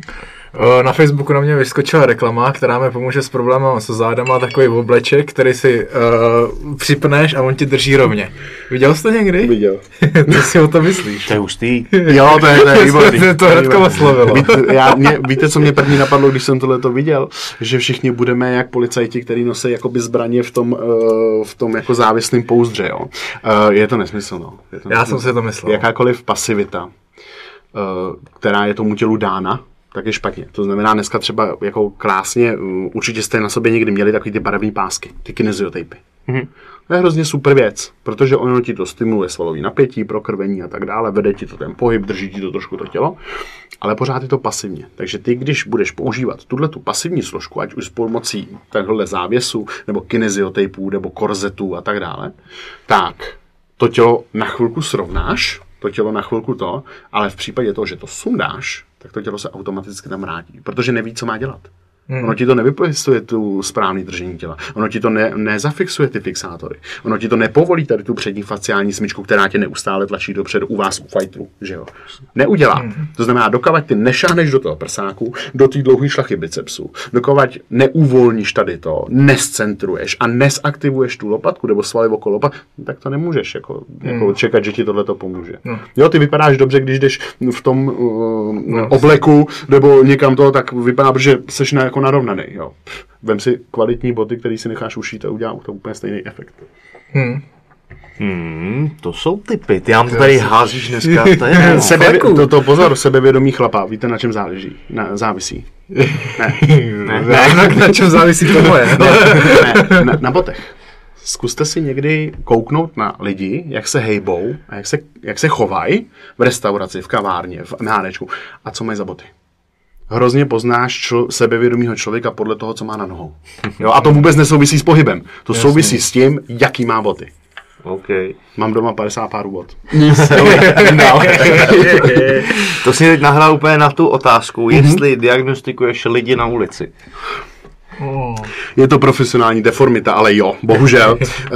Uh, jednu chvíli, já jsem byl hrozně, já jsem totiž člověk, který se strašně jako hrozně rád učí, jo. to znamená, já když doma přijdu, tak já moc nesleduju televizi, ale furt si něco čtu. I třeba jako zajímavý nějaký názory, recenze a tak dále na to od chytrých lidí, který sleduju. A jednu chvíli to bylo až extrémní, jo. Já jsem čekal dceru a teď jsem se věnoval těm dětem a teď to. Takže já jsem chodil potom venku, tak jsem koukal na ty děcka, jak si hrají na tom pískovišti a teď říkám to, no a Kdy to bylo špatně, bylo to, že šla nádherná holka, byl jsem s kamarádkou eh, na ve žlutých lázních a šla okolo fakt jako pěkná holka v plavkách, jo. A já místo toho, aby jsem si jako v duchu řekl, hele, nebo nahlas, jo, hele, ta má fakt pěkný nohy a pěkný zadek, tak jsem se na ní koukal a povídal, ty vidíš to vykyčlení na té na straně a to vyosení toho trupu. A v tu chvíli já jsem si uvědomil, že je to špatně. Takže ano, diagnostiku, respektive diagnostiku koukám na lidi, velmi mě to baví, jak se chovají, jakým způsobem mají ten třeba ten jako extre, e, e, externí projev, ano, na základě třeba držení těla, jo, zkoumám takový ty pohledy hodně, když to bylo na výšce, jo, jsem jezdil, tak jsem vlastně jako si hrál s představama, co ten člověk je vlastně jako zač, jenom na základě toho, jak sedí, co si čte, co drží, co má na sobě a tak dále. Ale už jenom z toho pohledu je dost častokrát poznat, jak ten člověk, co má za problém. Mm-hmm. Jak sedí, jak drží, jak drží, jak drží tu hlavu, jo, jak kouká. Jo, a tak dále. Hodně mm-hmm. to poznat, takže a člověk se musí koukat. Jo. No jasně, jsou to zkušenosti, nakoukáváš. Mm. Přišel jsi někdy takhle za, za někým na ulici a řekl, hele, tohle může být velký průser, když jsi někým, dal jsi mu třeba vizitku. Ne, uh, ne um, já mám vlastně jako takovouhle, já hrozně bojuju s tím. A od začátku té své kariéry, jo. Já hrozně bojuju s takovou tou myšlenkou, že mě chce někdo poslouchat, že někdo chce přejímat ty mý názory. Já nikomu to necpu, mě to jako nebaví, někomu jako vypisovat nějaký články a radit to. Já spolupracuju s lidmi, kteří o to mají zájem. To znamená, ano, já někomu nabídnu svoji spolupráci a nejvíc je to třeba na těch seminářích, jo, který já vedu, tak prostě přijde člověk, který se během toho semináře nějaký, my vedeme nějaký dialog a já mu pak jako řeknu, hele, ale tohle by se dalo řešit takhle a tak dále a tak dále. Kdybys chtěl poradit, prostě stačí se mi ozvat. Ale to, abych prostě šel tamhle za paní v nákupáku a řekl, hele, do dvou let prostě máte obrovský jako problém z hlediska třeba cervikotorakálního přechodu, tak to úplně ne. To, to, to, to ne. Hmm. Jsem připomněl Patriku, že jak ty koukal na lidi, jak, jak špatně, tak já s lidem koukám, co, co nakupují v obchodákách, jako jaký potraviny kupují. Tam chvilku zase já, že se nemůžu pomoct. To já už radši ne. To já už radši ne, no. Nejsem odborník na výživu, i když samozřejmě je to další faktor toho tréninku, toho výkonu jako takového. Uh, ale to znamená, ano, sleduju to, co si kupuju, jak si kupují a tohle. Ale já už jsem se totiž odprostil v mnoha ohledech od takového toho hodnocení. Jo? Já nechci prostě hodnotit ty lidi, nevím, jakou mají minulost, nevím, jak tohle to tak dále. Takže já už nehodnotím, já samozřejmě vím, co mají třeba v těch košicích, tolik, kolikrát mě to velmi zarazí, z, i z hlediska toho, jak třeba ty lidi vypadají, jo. Ale, ale už, už nehodnotím, hele, tohle to je jak... dobrý košík, špatný. No, tohle to já jsem taky dřív dělal, pak mě to hrozně sráželo v tom, že vidím, že jdou třeba s dětskem, do kterého tyhle ty věci budou prostě hrnout. Já jsem, mám takovou příhodu, to hrozně krátkou. Seděl jsem, eh, já totiž dělám blízko Černého mostu a na Černém mostě je ten food court. Jo? Hmm. Tak já, my jsme tam velmi často jezdili na oběd a to. Tak jsme, jednou jsem šel na oběd sám, tak si poslouchám, tak si poslouchám nějaký ten podcast a to. A vedle přišla rodina a mě to zrovna skončilo, já jsem si sundal sluchátka, dojídal jsem a ta maminka koupila tomu dítěti nějaký mm, happy meal, nějaký rychlý prostě občerstvení. A vlastně začala na něj řvát, že dokavať to nesní, tak tady odsud nejde, že nic jiného mít nebude, že to stojí peníze a že prostě to je jídlo a ono to. No tak to jsem nevydržel. To jsem nevydržel, jako stoupnu jsem si, respektive když jsem odcházel, tak jsem řekl, že jestli, chce, jestli si chce kazit jako život ona, tak prosím, ale že by se měla zamyslet nad tím, jak ovlivňuje to dítě. Jo, to taková hláška, kterou jsem hodněkrát slyšel jako malý, že se nehnu a dokud to nesním. Jo, jo, ale takhle, kdyby do něj rvala, tam je spoustu na výběr, no, kdyby do no, něj no, rvala prostě něco rozumného, ale prostě když to dítě sedí nad těma hranolkama a říká, že mu to nechutná, ano, a ten člověk jako tě do toho nutí a to, tak to, hmm, to už jsem nevydržel. Já si myslím, že nic. nic. Já si myslím, že nic, že, že jako koukal, ono už je to taky čtyři roky zpátky. Ale já hrozně jako jsem s tímhle tím bojoval, taky jsem to někomu chtěl jako říct, ale nemám na to koule, jako. No, no, to já, to, bohu, udivuju, to já bohužel jako jo. Mm. Já si myslím, že to je dobře, jako, že tohle by jsme my z naší pozice jako měli lidem říct. No, zase na druhou stranu, já, jak jsem říkal, tak já hrozně bojuju s tou mojí pozicí, jo. To znamená, já si věřím v tom, co dělám, věřím si, když, když začnu spolupracovat s člověkem, tak ho dokážu dokážu fakt jako hodně přiblížit k tomu cíli.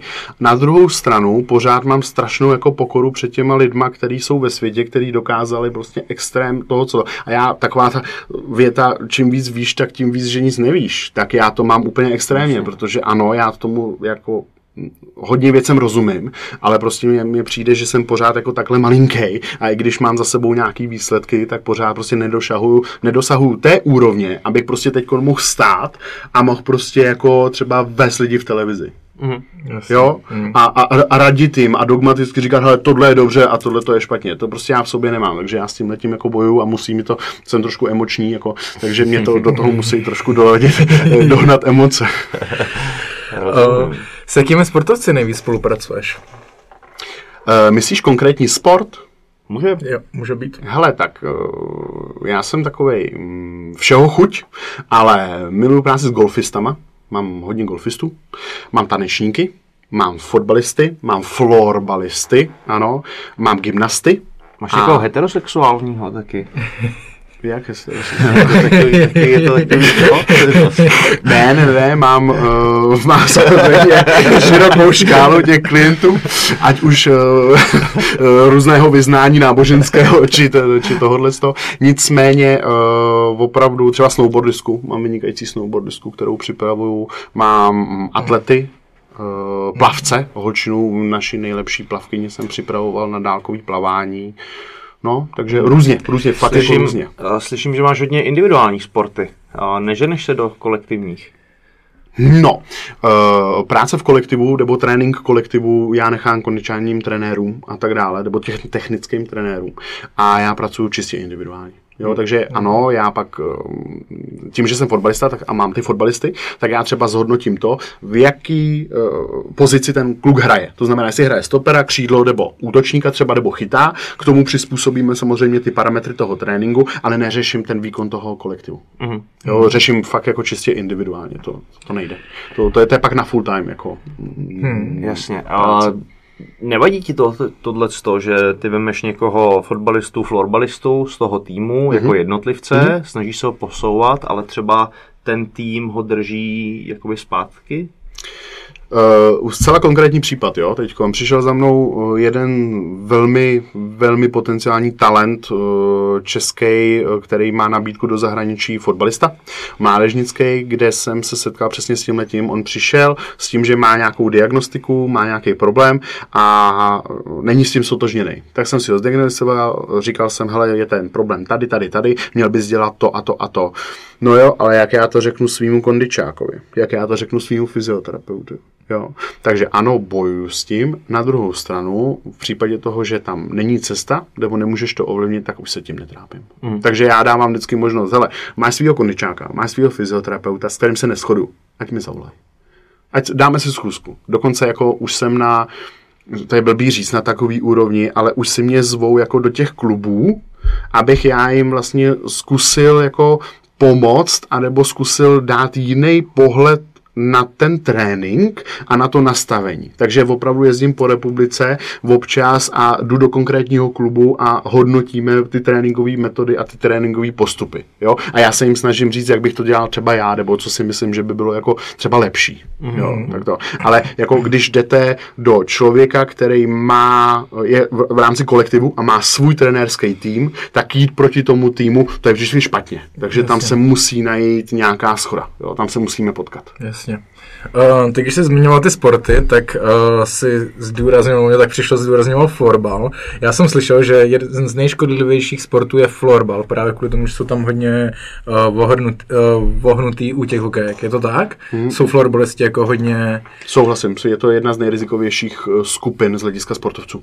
Jo? Tam hmm. totiž jako nezávisí jenom na to, že jsou ohnutí, ale co to ohnutí vlastně jako dělá. Takže ty, když jdeš do lateroflexe a ještě flexe, to znamená, ta páteř se ti nějakým způsobem takhle jako ten, ty obratle se ti musí přizvat a ještě u toho běháš a narážíš, no tak je to samozřejmě má obrovský vliv na to, na to přetížení, na to. Nehledě na to, že je to pořád ještě spojený s tím, že ty tu hokejku používáš dominantně na jednu stranu, takže to přetížení, respektive ten vzor vybudovaný tady poníž, tady povíš, tadyhle vohnutý a zapojení primárně svalových smyček jednostranně, tak to už ti zase jako rozhazuje celé tělo. Takže ano, souhlasím, florbal je jeden z nejrizikovějších sportů z hlediska uh, budování si svého těla. Mm. No. Čím nejvíc trpějí florbalisti? Florbalisti na záda, na kyčle, na kolena. Hmm. Jo, to jsou, to jsou, to jsou tři, to jsou tři faktory nebo oblasti, kde nejvíc úplně. Mm-hmm. A k tomu florbalu, kde by se měl ještě dát třeba nějaký příklad jiného sportu, kde se, který je nezdravý pro člověka nebo méně zdravý? Každý sport je nezdravý. Hmm. Každý vrcholový sport. Proč se ptáš takhle blbě? Je nezdravý a, a nemůžeme si myslet, že prostě profesionální sportovec bude jako zdravý. Ne, my můžeme eliminovat rizika, který má eh, dopad na ten sport. Jo. A každý sport má trošku něco jiného. Ale obecně veškerý jednostranný sporty jsou víc náchylný na tu, na tu disbalanční um, složku než ty, ty. To znamená um, třeba kanoe, tenis, golf, Jo? To jsou všechno jako věci, které jsou dělané jenom jednou stranou. A to je, to je, to je špatně, mm. protože dominantně prostě, když odehraješ prostě tisíc forehandů, a k tomu jenom 50 backendů a stejně ten backend většinou hraješ jako tou dominantní rukou, tak furt používáš jenom tuhle. U fotbalistů je to hodně vidět, kteří nejsou tak šikovní na obě dvě nohy, tak furt kopou jako jenom jednou. A říká se, že tu druhou mají na opírání. No to ono je to přesně tak, že oni jediný, co s tou nohou dělají, tak se opírají. No a kolikrát úplně špatně. Hmm. V úpolech hodně trpí kolena. Znám spoustu kluků, co má vodoperovaný křížáky. Hmm. Co bys doporučoval tady tomu? Jak se tomu vyvarovat. Jde to vůbec? Jasně, jasně, jasně, jde to. Uh, tam je otázka samozřejmě v tom konkrétním případu, proč se ti ten křižák přetrh, ale většinou je to svalovou disbalancí, co se týká té tý nohy, to znamená, máš nedostatečně jakoby vyrovnanou tu nohu a tu svalovou koaktivaci i ve smyslu časování třeba toho kopu, tak aby to koleno nedostalo takový zápřah. No a pak jsou tam samozřejmě ty úhly a ty, a, a ty nárazy, který, který jako ovlivňují ten kloup. Jo. Takže doporučení je určitě síla, síla, síla, no a dostatečná mobilita a stabilita na té noze. Jo, protože ono eh, něco, jen, něco je mít silný přední mm, kvadriceps a dostatečně silný hamstring, ale ono potom, když máš zkrácený ten flexor tady, který ti neustále vlastně modifikuje to naklonění pánve, takže tu nohu dáváš neustále jakoby dopředu a ten třeba dopad, jakýkoliv dopad na ty nohy, jdeš tak, že jdeš kolenama dopředu a nedáš tam kyčelní ohyb, to znamená nechytneš to do zadku, do stehen a do těch svalových struktur, tak to musí chytnout ten kloup a ta, to vazivo, který chytá ten kloup, co znamená u kolena ten přední křížák. Mm-hmm. Wow. Hmm. Pojďme dál. Pojďme dál. uh, Ty, kdybys nám měl udělat nějakou rychlou diagnostiku, o, takhle podle toho na nás, jak na nás takhle koukneš, hmm. dá, můžeš jako říct tak jako že jsme jako dobrý, anebo že... Jsme jako dost dobrý. Kluci jste liboví. A nebo že, a nebo že špatný. Dá se vůbec takhle jakoby... Jasně, jasně. Hele, je diagnostika, která se... Diagnostika se rozděluje na fázi aspe, aspekční, a na fázi pohybovou. To znamená, jenom to, jak teď tady sedíš ta, a já na tebe koukám, tak tomu se říká aspekce. Mm-hmm. A já na tebe budu koukat, když toto, tak nejenom v sedě, ale budu koukat ve stoje, budu koukat uh, z boku, jo, ze všech úhlů a budu koukat potom v pohybu. Takže já tě nechám chodit dopředu, nechám tě chodit dozadu, budu tě nechat sedat, budu tě nechat stoupat, budu tě nechat zvedat jednu nohu, budu tě eh, stavět na špičky a celou dobu se budu jenom dívat. A touhletou aspekcí se dá jako ty vlastně skládáš, ty jako maluješ, to je jako policejní portrét, jo. Mm-hmm. Takže ty si vlastně jako maluješ ten obrázek toho člověka. A první ta fáze je po anamnéze, což je vlastně zhodnocení toho jeho zdravotního stavu z hlediska dialogu, tak vlastně koukáš. A ty si vlastně načrtneš ty obrysy toho člověka, to znamená u tebe protrakce ramen, e, levý rameno vejš, hlava posunutá trošku vpravo a tak dále a tak dále. Mm-hmm. Jo, a to na tebe jenom koukám tady. Jasný. Jo. A potom já, kdybych se kouknul ze všech těch jako úhlů a potom se na tebe kouknu ještě v tom pohybu, tak zase ani na tebe nemusím šahnout, ale už tam vidíme, že třeba když budeš dělat takový plnou flexi paže, jo, tak já budu koukat na záda a budu koukat na to, jak se ti hejbe levá lopatka oproti pravý. Jestli tam nějakým způsobem prominuje, jestli tam je špatný časování, jestli tam je třeba souhyb elevace ramene nahoru k uchu. Jo. A na základě toho já už ti dokážu odhalit, hele, ty máš extrémně prostě přetížený trapez, vůbec ti nefunguje dolní fixátor a budeš, tě, budeš se točit primárně, když budeš třeba uhybat v souboji, tak budeš uhybat sem. Mm-hmm. Jo? A protože tady to máš silný, to, tomuhle věříš, tohle, co si chráníš. Mm-hmm. Jo? A tak dále, a tak dále. Takže mm-hmm. ano, jenom aspekcí se dá zdiagnostikovat spoustu věcí, ale vždycky tomu potom jako um, následuje ta pohybová diagnostika, ta funkční. Jasně, to znamená, mě zajímá, jakou v tom máš sílu. To znamená, ty to můžeš mít tady blbě, tedy respektive ty to můžeš mít jinak než tady, ale já vlastně musím přijít na to, proč je to jinak. Hmm. Jestli to je tím, že máš prostě tady tu ex, eh, fasciální smyčku moc staženou, nebo tady máš víc svalů, nebo prostě protože ten gard držíš pořád jako, jako takhle, tak prostě tam je jenom zvýšená rotace v hrudníku a tak dále. Hele, do toho ti skočím. To je masakr. My jsme tady hoďku a ty jsi ho vlastně zdiagnostikoval, protože měl zraněný tohle to rameno celkem hmm. jakoby vážně. Aha, měl, aha, aha. Měl jsem vyhozený jako rameno levý, takže aha, a teďka aha. jsem jako ve fázi, když je to relativně dobrý, ale hmm, hmm, odhad jste dobře. Hmm, hmm. ne, ono je to i vidět na tom, že prostě ty máš to levý rameno trošku v, menši, v, trošku v deficitu z hlediska sv, uh, svalů oproti tomu pravému a to sedím jako zády. Bicák je úplně někde jinde, jo, a to, jak točíš hlavu a to, jak vlastně jako s tím jde ten souhyb toho ramena, tak to jako něco vypovídá. Ale takhle, abych já ti řekl, po tom, co se na tebe kouknu, hele, ty jsi měl vyhozený rameno tadyhle ve třech osách a, a prostě nefunguje ti to, tady máš poškozený vas. Ne, to je potřeba, aby si slehnul na lehátko, já ti udělal apprehension test, udělal si ARSCLI test, udělal ti tyhle ty věci a pak teprve jsem schopný říct. Co hele, dáváš, to můj kamoš. a pak jsem ti schopný říct, hele, máš nestabilní klíček, nestabilní akromion, začneme na tom pracovat tak a tak. Oh shit. Wow, oh, pěkný. Shit. Ne, to, to, je, to je, takhle, to je věc, kterou by měl umět fakt jako každý člověk. Respektive každý člověk, který se věnuje tomu, co já. A v případě toho, že si na to nevěří, tak ale by měl mít někoho, a není to chyba, protože tohle já jsem se musel prostě naučit, tak ale mít člověka, který to za něj udělá. Hmm. Jo? Takže já třeba mám v týmu klinického fyzioterapeuta, který, když tam je opravdu podezření nějakou, nějakou neurologii z hlediska páteře, tak toho člověka řeknu stop, mazej tamhle k Petrovi, vrať se za půl hodiny. A ten člověk mi dává výstup a řekne, protože on zase má svý klinický testy, který já jsem se neučil, a on dokáže tohle jako, on, on mi dokáže dát hlubší pohled, s kterým já už pak dokážu pracovat. Takže ano, on mi udělá diagnostiku prostě dorzální prostruze, řeknu ještě třeba v kombinaci s magnetickou rezonancí 3 mm. Jo, s tím já už dokážu pracovat, ale já ji tolik neodhalím. On jo. Hmm. Takže i kdybych já tohle to neuměl, jo, tak ale musím mít možnosti, jak tohle udělat, jak prostě to, a dneska chybou bohužel, bohužel chybou 9 z 10 trenérů je, že si myslí, že to umějí, ale neumějí to. Hmm. A druhou věcí je, že to neřeší. To znamená, ukaž mi kondičního trenéra v nějakém kolektivním sportu, nebo ne i, i individuálně, ale kondičního trenéra, který ti zohledňuje biomechanický setup toho konkrétního člověka. Prostě to nejde. To, jako, oni zkoumají sílu, vytrvalost, rychlost, flexibilitu a tak dále. Tohle zkoumají, s tímhle oni pracují. Ale to, že ten člověk prostě má jiný tvar akromionu a kvůli tomu mu to rameno prostě je nestabilní v předozadní rovině, takže bude tam mít tu eh, extrémní nestabilitu a i ten pocit, už jenom pocit, tak to oni prostě neřeší. A to je chyba, protože by se to řešit mělo. Mm. Jo, konkrétně u vás, který uh, jdete na páky, že jo, mm. a tak dále, tak to prostě řešit jako musíš. Mm. Fů, dobré. Pěkný. Pojďme do závěrečné části. Mm-hmm. Uh, kde ti lidi můžou kontaktovat? Uh, vlastně nic.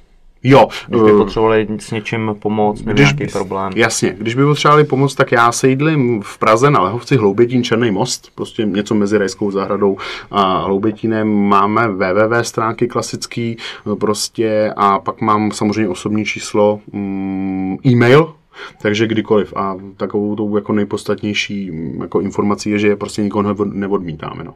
Já jako jsem schopný si poradit prostě s, ne říkám s čímkoliv, ale vždycky aspoň tomu člověku dám třeba rozřešení, hele, já potřebuji ještě, než ke mně půjdeš, protože máš podle popisu, podle telefonu tenhle ten problém, tak jdi ještě dáme na to vyšetření, dáme na to vyšetření a s výstupníma zprávama ke mně přijď. A já mhm. ti řeknu, jako co spolu můžeme jako dělat. Uh, ohledně nějakých tvých seminářů, vím, mm-hmm. že, vím že pořádáš, mm-hmm. uh, ty najdou lidi kde?